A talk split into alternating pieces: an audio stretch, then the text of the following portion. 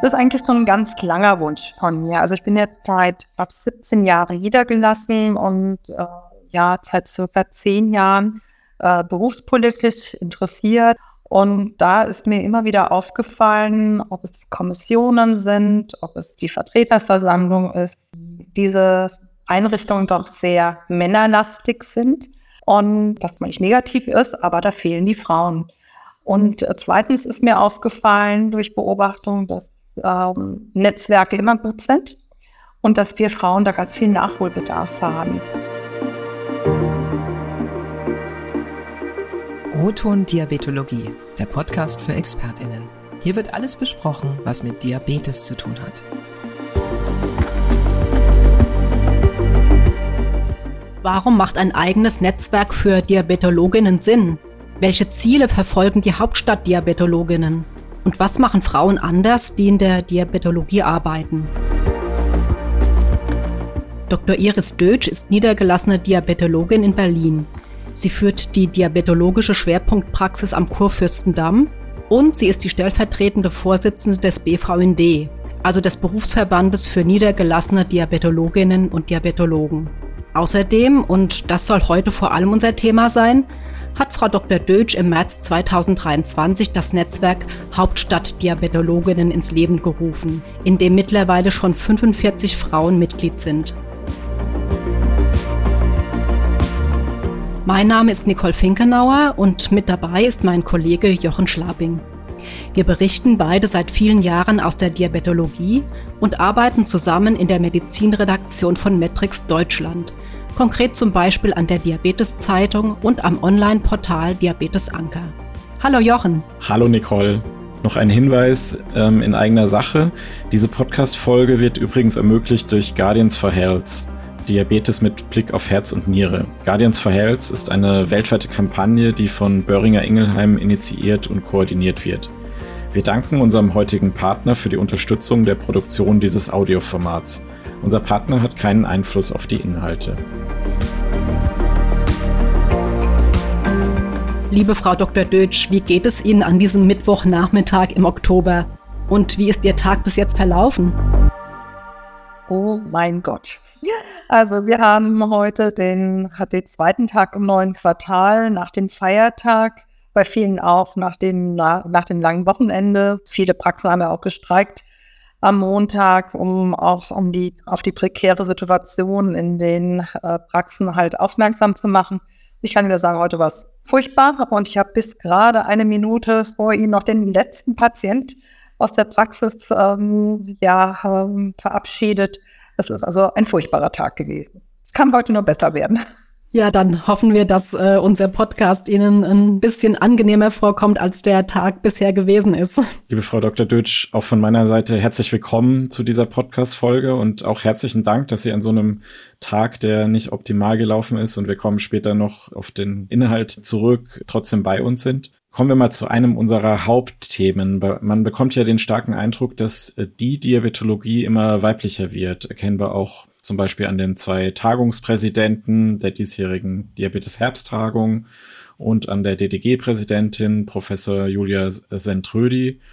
Sie selbst ähm, als Nachfolgerin von Dr. Dorothea Reichert sind äh, die Vizepräsidentin des BVND. Und der BVND hat während der letzten Mitgliederversammlung beschlossen, seinen Namen zu ändern. Und zwar von Bundesverband der niedergelassenen Diabetologen zu Bundesverband der niedergelassenen Diabetologie. Auch das ist ja ein Zeichen, dass die Dinge in Bewegung sind. Ist es auch Ihr Eindruck, dass Frauen in der Diabetologie eine immer größere Rolle spielen? Ja, ähm, sagen wir es mal so. Also ich habe äh, damals einen Antrag auf eine Umbenennung unseres Berufsverbandes gestellt und da habe ich mich auch sehr gefreut, dass da viele Kolleginnen und Kollegen dem auch gefolgt sind, auch das einfach äh, gesehen und auch verstanden haben, dass erstens die Diabetologie weiblicher wird, dass in dem Namen Berufsverband der niedergelassenen Diabetologen sich ähm, Frauen nicht unbedingt wiedersehen. Und äh, ich spreche da auch, ich habe selber eine, eine Medizinstudentin zu Hause, ähm, die auch das überhaupt nicht nachvollziehen kann, warum man Berufsverbände nur in der maskulinen Form halt einsetzt. Ich möchte nicht verhehlen, dass es auch bei uns die eine oder andere Diskussion gab, aber ähm, ja, wie Sie es ja auch gesehen haben, eine breite Mehrheit, die gesagt haben, ja, das ist richtig und auch zeitgemäß, äh, den Berufsverband entsprechend umzubenennen. Wir wollen auch, dass sich alle Kolleginnen und Kollegen äh, dort widerspiegeln können, ob weiblich, männlich, divers. Es ist also jetzt nicht so, dass die Frauen die Macht äh, übernehmen sollen und äh, Männer diverse halt sich da nicht wiedersehen können, sondern wir möchten eigentlich ein Berufsverband für alle sein. Das wird auch von den Studierenden übrigens gefordert. Was macht es denn vielleicht für Frauen attraktiv, in der Diabetologie zu arbeiten? Und ähm, gibt es vielleicht auch, auch Hürden, speziell für Frauen? Na, ich denke erstmal, die Diabetologie ist ein wunderbares Fach. Ähm, ich sage immer, dass die Diabetologie, da können Sie sich als Internistin, als Allgemeinmedizinerin komplett ausleben. Aber Sie müssen sehr, sehr gutes ähm, medizinisches Grundwissen haben. Sie müssen erfahren sein. Ähm, Sie haben die ganze Bandbreite, Bandbreite der inneren Medizin. Sie haben junge Menschen mit Typ 1 Diabetes, sie haben äh, alte Menschen, ähm, sie arbeiten komplett mit der, auch komplett mit der sprechenden Medizin. Und das wird ja uns Frauen so ein Stück weit auch zugesprochen, dass wir ja in der sprechenden Medizin auch sehr äh, gerne unterwegs sind und das auch eine Stärke von Frauen ist wo ich auch nicht verhehlen möchte, dass es auch Männer gibt, die in der sprechenden Medizin äh, ganz fantastisch sind. Ja, jetzt haben Sie ja im März 2023, also noch gar nicht so lang her, das Netzwerk der Hauptstadtdiabetologinnen ins Leben gerufen. Ähm, was denken Sie denn, warum so ein Netzwerk äh, nötig ist und was sind so Ihre Ziele? Das ist eigentlich schon ein ganz langer Wunsch von mir. Also ich bin jetzt seit ab 17 Jahren niedergelassen und äh, ja, seit circa zehn Jahren äh, berufspolitisch interessiert, unterwegs, engagiert. Und da ist mir immer wieder aufgefallen, ob es Kommissionen sind, ob es die Vertreterversammlung ist, ähm, ob es vielleicht auch der Spitzenverband der Fachärzte ist, äh, dass äh, die, diese Einrichtungen doch sehr männerlastig sind. Und ähm, das erstmal nicht negativ ist, aber da fehlen die Frauen. Und äh, zweitens ist mir aufgefallen durch Beobachtung, dass ähm, Netzwerke immer gut sind und dass wir Frauen da ganz viel Nachholbedarf haben.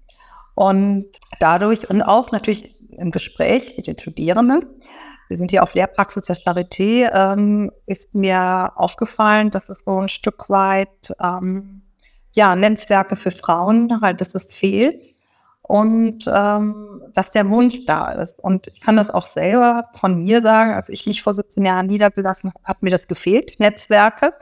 Das war auch schwierig als Externe, ich komme auch aus dem Rhein-Main-Gebiet, schwierig ähm, von außen reinzukommen in verschiedene Netzwerke.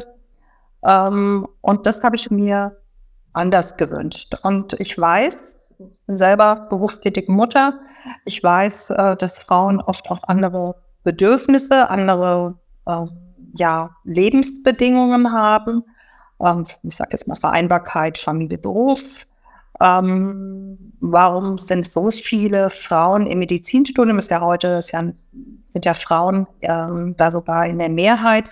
Und warum kommen so wenige Frauen in den hohen Positionen an? Woran liegt das? Liegt das nur an den Frauen? Liegt das an den äh, Institutionen?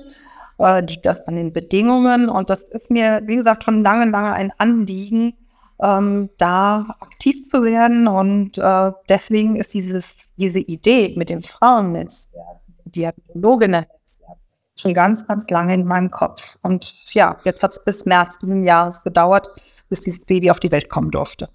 Aber Sie hatten ja gleich eine gute Resonanz, ne? Und mittlerweile sind es ja schon 45 Mitglieder.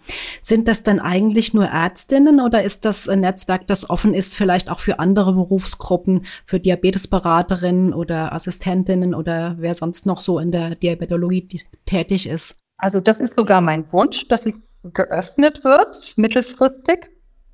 Aber wie Sie richtig sagen, wir haben uns erst zweimal getroffen und beim ersten Mal haben wir gesagt, wir machen erst mal 20 äh, Frauen und dann 40, weil es soll ja auch eine gewisse Intimität da sein, um auch, ähm, ja, auch zu besprechen, in welche Richtung möchte man, wo sind Probleme. Ähm, und die Erfahrung zeigt halt, wenn man in einer kleineren Gruppe erstmal beginnt, auf Vertrauensverhältnisse halt schafft, dass man dadurch ähm, ja eher wachsen kann. Und wir hatten uns beim ersten Mal gesagt 20 maximal, beim zweiten Mal gesagt 40 maximal und haben dann jedes Mal die Zahlen auch wieder gerissen, die wir uns selber gestellt haben. Ähm, aber um Ihre Frage zu beantworten, es sind jetzt schon auch äh, Playerinnen aus verschiedenen Bereichen, also Chefärztinnen sind dabei, es sind äh, Frauen aus der DDG dabei, es sind ähm, ja junge Frauen, die gerade erst sich niedergelassen haben. Es sind äh, Frauen dabei, die in der, äh, die in der Ausbildung für Diabetologin sind oder sich das überlegen, in die Ausbildung zu gehen. Äh, also wirklich verschiedene, ähm, verschiedene ähm, Zielgruppen. Und ähm, ja, ich kann nur sagen, ja, die Idee ist es weiter auszudehnen, aber es muss so wachsen, dass äh, und auch niemanden auszuschließen. Das ist mir auch ganz wichtig. Aber es muss so wachsen, dass es auch ähm, ja noch eine gewisse Intimität hat und auch ähm, die ähm, ja die Ideen halt auch sich entwickeln können. Und das ist nicht halt, man, irgendwann sitzt man da mit 200 und da ist dann doch kein Gespräch. Das kann sich in die Richtung entwickeln. Und ich habe auch schon aus anderen Bundesländern äh, Interessentinnen, äh, Interessentinnen, die gesagt haben, Mensch, das finde ich mal spannend, habt ihr das gemacht? Und was wollt ihr eigentlich? Ähm, darauf warten wir auch. Ähm, also meine Idee, wenn ich jetzt mal groß denken darf, ist, dass dieser Gedanke sich aus der Hauptstadt äh, in die ganze Republik verschlanzt. Ich möchte mal auf einen Aspekt äh, nochmal zurückkommen. Sie haben gesagt, Sie haben auch äh, junge Kolleginnen dabei. Ähm, welche Rolle spielt denn jetzt die speziell die Unterstützung von jungen Diabetologinnen durch das Netzwerk? Also Stichwort Mentoring. Eine große, das kann ich, kann ich wirklich sagen. Also sind zwei junge Kolleginnen, die direkt gesagt haben, also finde ich auch großartig und mutig, dass sie gesagt haben, ich gehe jetzt mal in dieses Netzwerk und höre mich erstmal um und ähm, ist in die Diabetologie für mich dann tatsächlich das Richtige und wie kann das weitergehen? Äh, und da kommen dann konkrete Fragen, ja, wie ist das denn Vereinbarkeit Familie, Beruf, da es wieder.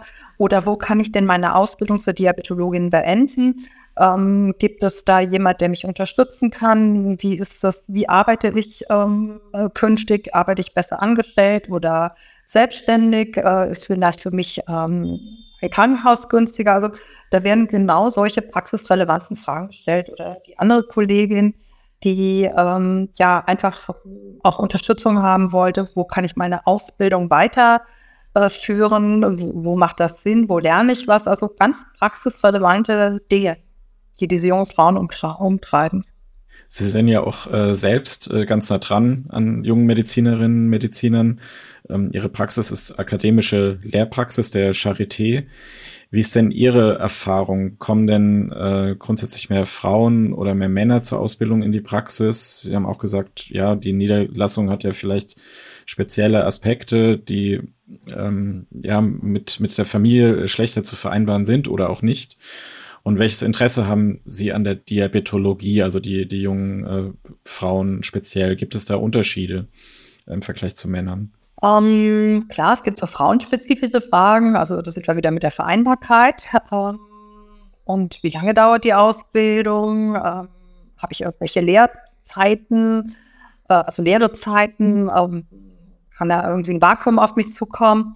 Aber im Prinzip kann ich schon sagen, dass die ähm, Studierenden, die hier sind, sich sehr oft ja auch gezielt uns ausgesucht haben, ob jetzt als, ähm, ähm, als Formulatur oder Hospitation oder was auch immer, äh, die ganz gezielt schon Interesse an der Diabetologie haben. Also deswegen, wir haben selten jemand hier, der jetzt sagt, hm, ich bin jetzt zufällig in der Diabetes-Schwerpunktpraxis gelandet. Ähm, das muss man sagen, das ist auch gut so. Die Studierenden heute, die haben ganz andere Möglichkeiten, sich schon vorzuinformieren. Und deswegen die meisten, die zu uns kommen, die haben sich gezielt die Praxis ausgesucht und haben gezielt ähm, auch Fragen, also Fragen auch ähm, Digitalisierung, Fragen zur Fußambulanz, Fragen, ähm, ja, welche, welche technischen Möglichkeiten gibt es zum Beispiel jetzt bei der Behandlung mit Typ 1 Diabetes? Also da bin ich manchmal sehr überrascht, wie gut informiert und strukturiert die Studierenden kommen und eigentlich auch ganz konkrete Fragestellungen haben. Und was vielleicht kann ich das auch nochmal spiegeln, ähm, was mich auch immer sehr freut, dass das verstanden wird, dass Diabetologie ein breites Feld ist. Wie gesagt, Sie müssen eine gute Internistin, eine gute Allgemeinmedizinerin sein, um auch eine gute Diabetologin zu sein. Das ist auch das, was wir immer vermitteln. Und ähm, Diabetologie ist so ein breites Fach, wo jeder sich zu Hause fühlen kann. Also ähm, von der technischen Seite, Thema Digitalisierung, bis äh, zur Fußambulanz, bis zur ja, patientenorientierten und patientenzentrierten ähm, Versorgung äh, finden Sie alles in der Diabetologie und das geben wir gerne, gerne an die Studierenden mit.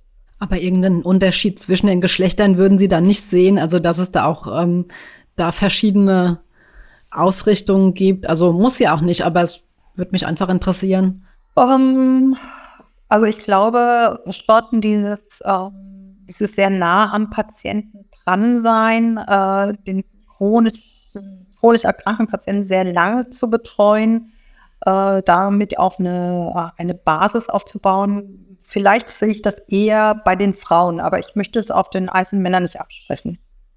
Ja, es gab ja erst zwei Treffen der Hauptstadt-Diabetologinnen und, und alles ist noch so ein bisschen im Werden, aber gibt es denn vielleicht sogar schon erste Resultate dieser Treffen und ihrer Zusammenarbeit? Ja, tatsächlich. Also wir haben in dem ersten Treffen, haben wir uns natürlich ausgetauscht, haben erörtert, welche Probleme es aktuell äh, in den Praxen gibt. Und da haben viele Diabetes-Schwerpunktpraxen berichtet, dass es Probleme mit der Interoperabilität gibt, also AED-Systeme, Pumpe passt nicht zum CGM-Gerät oder umgekehrt, beziehungsweise ähm, wenn ein Problem mit äh, dem CGM war, dann wurde dann darauf verwiesen, ja, das ist aber die Pumpe schuld und umgekehrt. Und äh, da haben wir uns die Industrie eingeladen zum zweiten ähm, Treffen, die muss man auch positiv mal bemerken, auch äh, wirklich äh, komplett dann auch gekommen sind, äh, auch wichtige Player. Und äh, da haben wir diese Probleme vortragen können und auch schon gemeinsame Lösungen erarbeitet. Und darauf bin ich besonders stolz. Ähm, weil diese Probleme sind ja schon lange bekannt und da hieß immer, ja, das ist schwierig und das geht nicht und dann müssen wir und dann gucken wir und wir haben wir haben auch gesagt, also die Probleme kennen wir alle.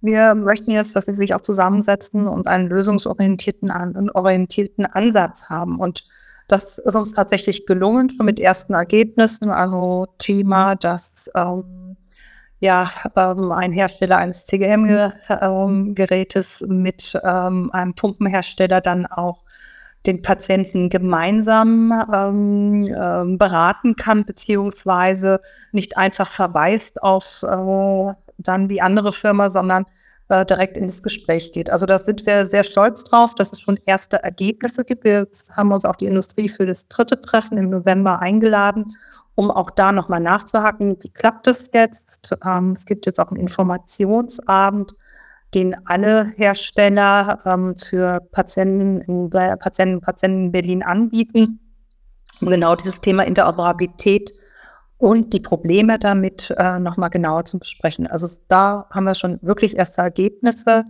und äh, wir hatten auch, ähm, das vielleicht auch nochmal so als Hinweis, wir hatten im zweiten ähm, Treffen hatten wir Frau Bitzers von der DDG, die Geschäftsführerin vor Ort, und auch ganz stolz, die uns dann auch von den verschiedenen Modulen des Exzellenzzentrums berichtete und äh, wir da auch direkt in die Diskussion gehen konnten und auch gehört worden. Und ähm, also von daher, wir haben schon einiges ähm, an Resultaten erreicht und das wird weitergehen. Jetzt nennen Sie sich ja die Hauptstadtdiabetologinnen und haben auch schon gesagt, dass Sie schon Anfragen hatten aus anderen Bundesländern. Gibt es denn Ihres Wissens noch mal irgendwelche ähnlichen Gruppierungen woanders oder sind Sie tatsächlich dann in Berlin die Vorreiterinnen? Ich glaube tatsächlich, dass das, ähm, dass wir hier der Pilot sind und ähm, dass zumindest nach meiner Kenntnis ähm, es ähm, keine weiteren Gruppierungen bisher gibt und wir die ersten sind, ja. Also ich hatte die Möglichkeit, mit der Ministerin Paus zu sprechen, konnte ihr ähm, unser Hauptstadt-Diabetologinnen-Netzwerk vorstellen und das fand sie auch direkt ganz interessant und hat uns auch ähm, mal einen Besuch angekündigt oder hat uns einen Besuch angekündigt. Also von daher ähm, im Prinzip überall, wo man hingeht und dieses Netz vorstellt, findet man Interesse, also sogar bis ins Ministerium.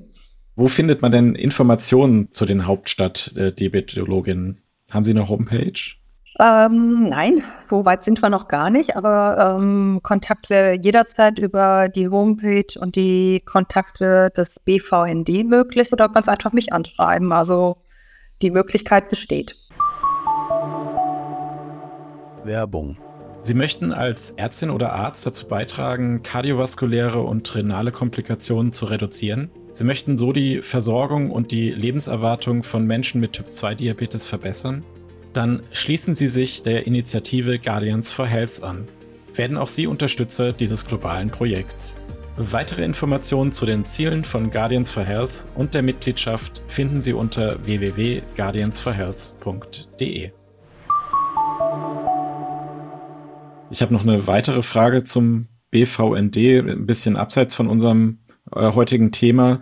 Sie haben zusammen mit Ihrer Vorstandskollegin äh, Frau Weichert und äh, der Vorstandskollegin Frau Fröhlich an der Krisensitzung der KBV am 18. August in Berlin teilgenommen.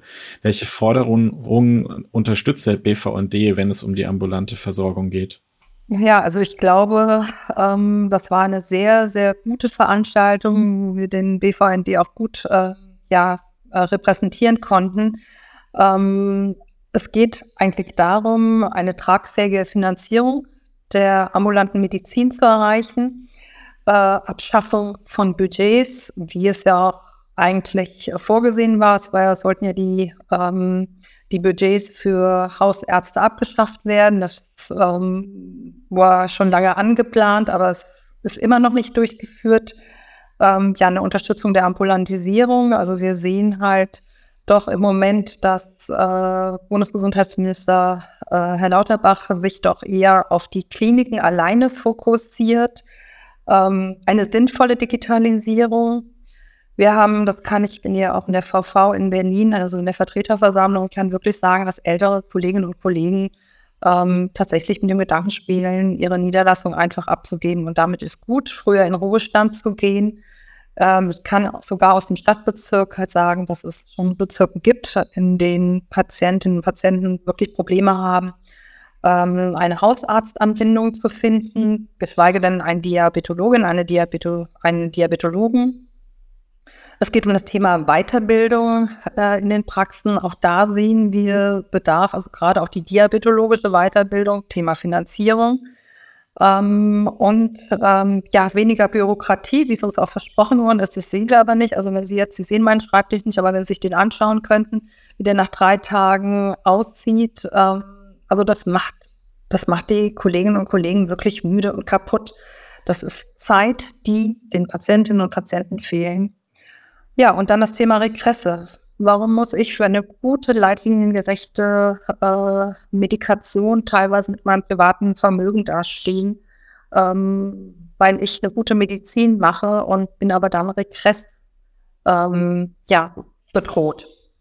Und so könnte ich Ihnen viele andere Dinge nennen. Ich habe Ihnen jetzt mal die sieben Punkte, die auch ähm, bei der KBV-Krisensitzung genannt worden sind. Praxenkollaps, kann sich auch gerne, wer sich dafür interessiert, gerne mal auf die Homepage der KBV gehen oder auch des BVNDs. Also im Prinzip ähm, stehen wir nach meiner persönlichen Meinung gerade an so einem Scheidepunkt. Und vielleicht das noch mal so als letzten Hinweis. Äh, Herr Professor Lauterbach wurde dann gefragt, äh, weil es wurde dann auch ein Ultimatum in Anführungszeichen gestellt von der KBV, dass er sich dazu mal äußert und er konnte auf Nachfrage das gar nicht erinnern. Na, also er sagt, das weiß ich jetzt nicht, das kommt jetzt gerade gar nicht in den Sinn. Ich bekomme jeden Tag irgendwelche Forderungen, was sein mag, aber das ist schon, das ist schon in der, äh, in der Ärzteschaft doch sehr unangenehm aufgestoßen. Also, um es mal so zu sagen, von der Front her, also an der Front ist im Moment ganz viel, ähm, ganz viel los, sehr viel Ärger. Ängste und ähm, ich glaube, die Politik ist gut bedient, äh, diese Ängste sehr, sehr ernst zu nehmen. Also wir vom Berufsverband, wir kämpfen für die niedergelassenen Diabetologinnen und Diabetologen und das auch in Zukunft ein, eine tragfähige diabetologische Versorgung der Menschen gibt. Den Link äh, zu den Forderungen stellen wir natürlich auch in die Show Notes, äh, kann dann äh, jeder nachlesen. Ähm, Sie haben gesagt, die, die Situation ist äh, dramatisch. Welche Reaktionen kamen denn seitdem aus dem Bundesgesundheitsministerium? Ich kann mich jetzt an keine erinnern. Also es kam, äh, kam halt, wie gesagt, die Information, naja, das, ähm, äh, dass er das zu dem Zeitpunkt, als ich das gehört habe, sich nicht erinnern konnte, dass da eine, eine Forderung oder Forderungen aufgestellt worden sind, beziehungsweise ein Ultimatum gestellt worden ist. Und jetzt gerade vor zwei, drei Tagen äh, ging das ja auch nochmal durch die Presse. Das habe ich jetzt aber noch nicht genauer äh, verfolgen können, dass er gesagt hat, naja, sollen denn, äh, damit die Honorare dieser geldgierigen Ärzte, Ärztinnen und Ärzte steigen kann, soll deswegen die ähm, Beiträge steiger, gesteigert werden. Also na, das macht ja auch, ist ja nicht lösungsorientiert. Das ist eine, eine Gruppe gegen die anderen halt aufzuspielen und ähm, das hat einfach nichts mehr mit der, mit der Realität zu tun. Also ich würde eigentlich jedem Politiker, jeder Politikerin einfach mal raten, sich vielleicht auch an so einem Tag wie heute mal eine Praxis zu setzen und zu schauen, was wir hier leisten vor Ort. Und wir kämpfen ja dafür. Wir kämpfen ja dafür. Wir haben ja noch nicht aufgegeben. Ich kenne genügend Kolleginnen und Kollegen, die haben aufgegeben. Wie gesagt, wir, wir stellen die Informationen dazu in die Show Notes und wir werden das natürlich auch weiter ähm, beobachten. Also wir haben äh, Kollegen im Verlag und Kolleginnen, ähm, die sich speziell mit der Gesundheitspolitik äh, beschäftigen. Wir berichten dazu auch ganz viel in der Diabetes-Zeitung und werden das, werden das weiter, weiter beobachten. Jetzt im Hinblick auf die ambulante Versorgung, die da unter ähm, unter Feuer ist sozusagen. Gibt es da eine speziell weibliche Perspektive? Also ähm, vielleicht was einfach das Interesse an der Niederlassung angeht äh, oder oder ähm, Ärztinnen, die schon schon niedergelassen sind? Oder ist das äh, geschlechtsunabhängig sozusagen? Ich kann mir gut vorstellen, dass Frauen ähm, gerne eher ähm, angestellt arbeiten möchten, vielleicht auch Sorge haben vor den Unkosten, die erstmal dadurch entstehen, dass man eine Praxis übernimmt, auch Sorge haben vor den ähm, ja, vor den vielleicht nicht kalkulierbaren Kosten, die entstehen könnten. Ähm, da muss man auch einfach da, da nochmal darauf hinweisen, MFA-Gehälter steigen. Zu Recht auch, nach meiner Meinung. Ähm, aber die müssen halt auch gegenfinanziert werden. Ähm, ein Fachkräftemangel, der uns auch komplett, gerade wir in der Diabetologie, wir sind äh, darauf angewiesen, dass wir Diabetesberaterinnen, Wundassistenten, MFAs, Diabetesfachassistentin etc. in der Praxis haben und dieser Fachkräftemangel ähm, schlägt sich natürlich auch in den Praxen nieder. Und dass man da, wenn man ähm, sich mit dieser Thematik näher auseinandersetzt, vielleicht auch noch eher den Wunsch hat, diese Verantwortung möchte ich gar nicht übernehmen. Das sehe ich übrigens aber nicht geschlechtsspezifisch, das sehe ich bei Frauen wie bei Männern. Wir haben ja auch hier ähm, Assistenzärztinnen und Ärzte in Ausbildung, die mir beide, also Mann wie Frau, genau die gleiche ähm, Antwort gegeben haben. Nee, also ich möchte dann lieber erstmal angestellt arbeiten, das kann ich mir nicht vorstellen. Ähm, und auch sich diesem Druck zu stellen. Das heißt, dieser Druck, ähm, Sie haben ja hier keine 38,5 Stunden Woche, sondern Sie haben ja, arbeiten ja deutlich länger, wenn Sie in der Praxis arbeiten. Und das kann ich mir dann auch wiederum vorstellen, dass das für eine Ärztin mit Kindern auch dann schwieriger zu handeln ist und dass man sich dann sagt, Niederlassung vielleicht nicht, aber lieber anstellen lassen oder vielleicht mit einer Kollegin zusammen ähm, eine Praxis aufmachen. Aber der unternehmerische oder das unternehmerische Risiko, gerade wo wir auch über das Thema gerade im Praxenkollaps gesprochen haben, das kann den einen oder anderen wirklich äh, hindern, in die Niederlassung zu gehen. Sie hatten ja vorhin schon angeschnitten oder ich habe auch schon mal in die Richtung gefragt, ähm, dass Sie gesagt haben, dass die Diabetologie vielleicht Frauen ganz gut entgegenkommt, weil es eine sprechende Medizin ist und Frauen das oft eher im Blick haben. Sehen Sie denn noch andere Unterschiede vielleicht oder halt Tendenzen? Oder wenn Sie mal so denken an die Gendermedizin, haben Frauen das eher im Blick doch ein bisschen? Also es ist ja noch ein recht junges Thema, aber dass Frauen schon eher mal dran denken, dass äh, Frauen mit Diabetes eben auch ein bisschen anders behandelt werden müssen? Ja, ähm, das ist sogar ein Thema unseres nächsten Netzwerktreffens. Da haben wir eine ähm, Professorin aus Wien, die uns zum Thema Gendermedizin äh, vortragen wird und auch mit dem Thema äh, Gendermedizin mit besonderem Blickwinkel äh, in der Diabetologie. Ähm, ja, das wird von den Frauen so gesehen, das wird von den Diabetologinnen oder auch angehenden Diabetologinnen gefordert, das wird gesehen und die kommen also auch nicht ganz unbeleckt aus der Universität. Also auch dieses Thema hat sich mittlerweile auch äh, bis in die universitäre Ausbildung halt äh, rumgesprochen. Also man wird gezielt oder ich werde gezielt dann auch gefragt. Also Thema äh, ein Herzinfarkt bei einer Diabete Diabetikerin kann der andere Symptome haben als beim Diabetiker, die Behandlung äh, mit Statin, warum wird es bei den Frauen äh, öfters nicht so gut vertragen wie bei den Männern, etc. etc. Also diese Fragen kommen gezielt. Und ähm, Sie merken wahrscheinlich wirklich die, die, die Menschen, die bei uns zur Ausbildung kommen, die sind oft da schon so ein bisschen sensibilisierter. Also da, diese Fragen kommen auch von Männern, die, die bei uns in Ausbildung sind. Sie haben jetzt vorhin äh, schon ausgeführt, dass äh, Frauen in Berufsverbänden, Fachgesellschaften unterrepräsentiert sind. Ja, es wird vielleicht besser, aber bis es bis Parität erreicht ist, sollte es da vielleicht aus Ihrer Sicht eine Arbeitsgemeinschaft Frauen, zum Beispiel in der Deutschen Diabetesgesellschaft, geben, um die Interessen von Frauen weiter zu stärken?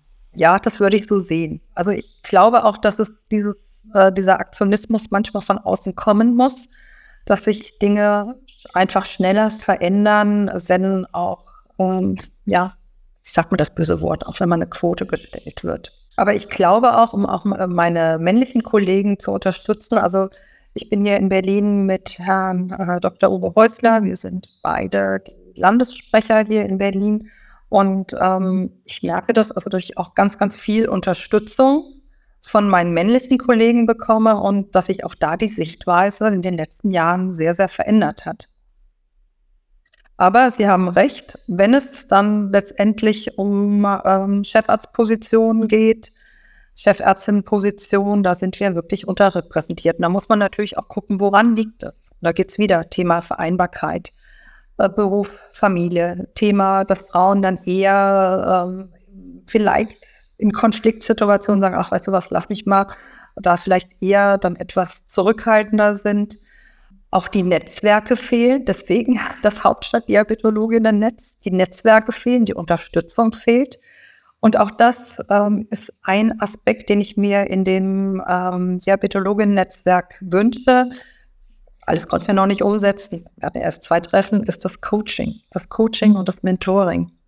Und das wird wirklich äh, aufgesogen. Also da sitzen wirklich Frauen, die sagen, Mensch, endlich sagt das mal jemand. Oder das wünsche ich mir schon lange. Also es ist wirklich wie so eine Tür, die man einrennt. Äh, die offen ist, Entschuldigung, die ist ja dann im Endeffekt das Gleiche. Und was müsste sich denn vielleicht auch wirklich an Strukturen ändern, ähm, damit eben äh, Frauen da bessere Chancen haben? Ne? Dann, also ich glaube, so nur ein Coaching oder Mentoring, das reicht dann ja vielleicht nicht, sondern muss ja dann schon auch tiefgreifender sein, so eine Veränderung. Ja, also ich ähm, glaube, dass ähm, das Thema neben dem Coaching, was ich trotzdem als wichtig empfinde. Also wenn ich jetzt in einer Konfliktsituation äh, im stationären Bereich bin oder auch in der Praxis, dass ich damit mm, nochmal gegebenenfalls anders umgehen muss, dass ich da Unterstützung bekomme, auch von Frauen. Ähm, dass es genügend ähm, Arbeitsplätze gibt, in denen man sich frei entfalten kann, dass man das Thema auch äh, Kinder, die Kinderbetreuung auch nochmal optimiert, dass sich mehrere Frauen auch einen Arbeitsplatz teilen können. Die Finanzierung muss natürlich das wichtig sein, also dass, dass man sich das auch leisten kann, mit einer halben Stelle zur Diabetologin sich ausbilden zu lassen und einer halben Stelle eine Praxis zu besetzen und davon leben kann. Auch das sind, das sind manchmal ja auch die externen ähm, Faktoren, die das begrenzen, dass man nicht sagt, na gut, dann bin ich halt angestellt und dann habe ich halt meine 20 Stunden und sondern dass man auch Unterstützung kommt, bekommt. Also ich denke, es sind mehrere Faktoren. Es ist auch nicht der eine Faktor. Also es ist die Unterstützung, erstmal so weit zu kommen. Ähm, Netzwerke, die sich gegenseitig stützen, Informationen geben, sich ermutigen, äh, aber auch gesellschaftliche Faktoren, dass man sich auch traut, vielleicht als Frau, die jetzt nicht den großen finanziellen Hintergrund hat, eine Praxis zu übernehmen mit vielleicht einer anderen Kollegin oder einem Kollegen, ähm, weil ähm, die Finanzierung halt steht und man auch eine Perspektive hat. Und nicht wie jetzt, wo man denkt, ja, wie geht denn das hier alles weiter? Fachkräftemangel, die Inflation, die steigt, die Gehälter der Kolleginnen, die bei uns sind, die, die steigen. Also es hat ja alles der Steuerberater, der mehr Geld haben will, die, die Miete, die steigt. Ähm, also das sind viele, viele Faktoren, die dazu führen, dass vielleicht Frauen da ja etwas zurückhaltender sind. Vielleicht. Zum Schluss noch mal zu einem ganz anderen Thema. Sie haben mir im Vorfeld erzählt, dass Sie in Mainz studiert haben und auch in Wiesbaden eine Zeit lang ähm, gearbeitet haben. Jetzt sind Sie in Berlin. Gibt es denn da Unterschiede zwischen dem Rhein-Main-Gebiet und äh, eben der Hauptstadt, die Ihnen auffallen? Ja, also ähm, das ist, wie gesagt, schon sehr, sehr lange her. Ich bin jetzt seit 17 Jahren hier. Also ich glaube, das Bedürfnis, ähm, Frauennetzwerke äh, zu schaffen und sich auch in Frauennetzwerken unterstützen zu lassen, das ist, glaube ich, deutschlandweit vorhanden.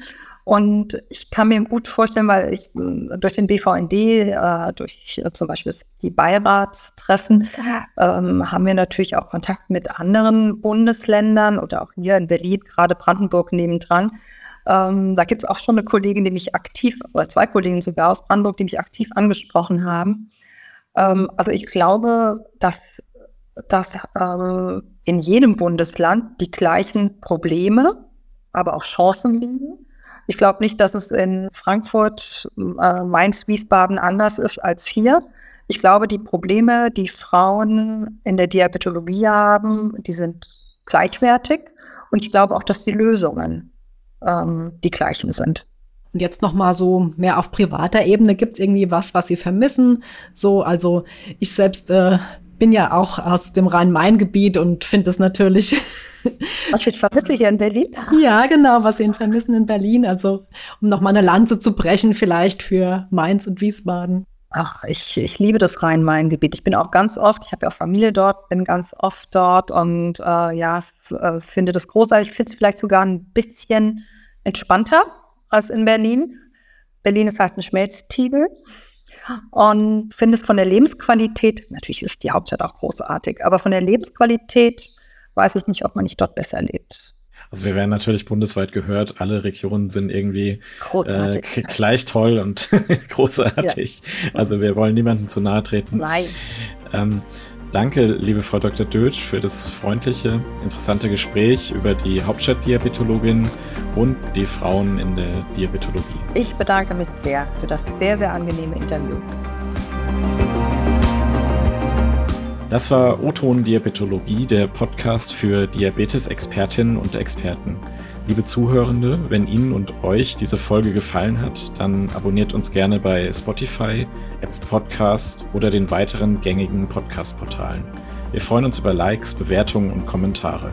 Alle wichtigen Infos zu dieser Folge und unsere Kontaktdaten stehen wie immer in den Show Notes. Unser Dank geht raus an unsere Kolleginnen Anna Romalis, Christian Duder und Nils Greff aus dem Digitalteam und Gregor Hess aus der Redaktion. Bis zum nächsten Mal, sagen Jochen Schlabing und Nicole Finkenauer. Das war O-Ton Diabetologie, der Podcast für Diabetesexpertinnen. Dieser Podcast richtet sich an Diabetesteams sowie Medizinstudierende und Interessierte. Dies ist ein Produkt der Matrix Group. We Care for Media Solutions.